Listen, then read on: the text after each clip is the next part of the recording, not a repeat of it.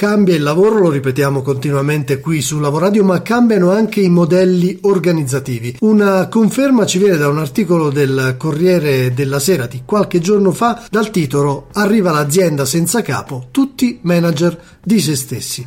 Di che si tratta? Praticamente ci sono una serie di aziende che seguono il principio della self-governance, cioè dell'autogoverno, e queste sono più che raddoppiate tra il 2012 e il 2016. Cosa succede all'interno? Non c'è nessun capo, nessun sottoposto, nessun ordine dall'alto, nessuna eh, gerarchia come siamo abituati un po' a pensarla piramidale. All'estero questo modello si sta diffondendo.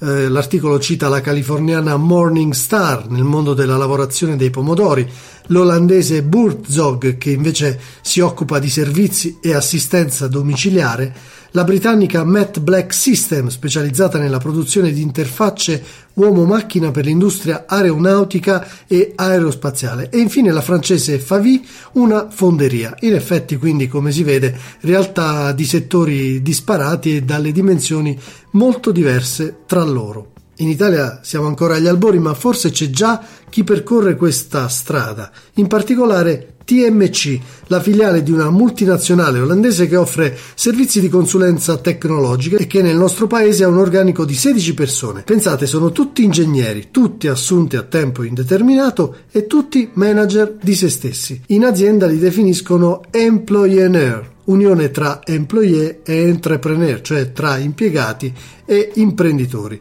E ciascuno di loro infatti è un mix tra un dipendente e un imprenditore completamente autonomo nelle proprie decisioni, con accesso a tutte le informazioni, conti dell'azienda compresi, per cui la trasparenza è davvero totale, così come la responsabilità è condivisa. È presto per dire se si andrà decisamente verso questo modello, ma di certo un'indagine commissionata da un'azienda specializzata in consulenza e sviluppo organizzativo, si chiama Asteris, su 800 lavoratori di diversi paesi e di diversi livelli organizzativi, rivela che meno della metà eh, di loro pensa che il modello del futuro sarà quello piramidale.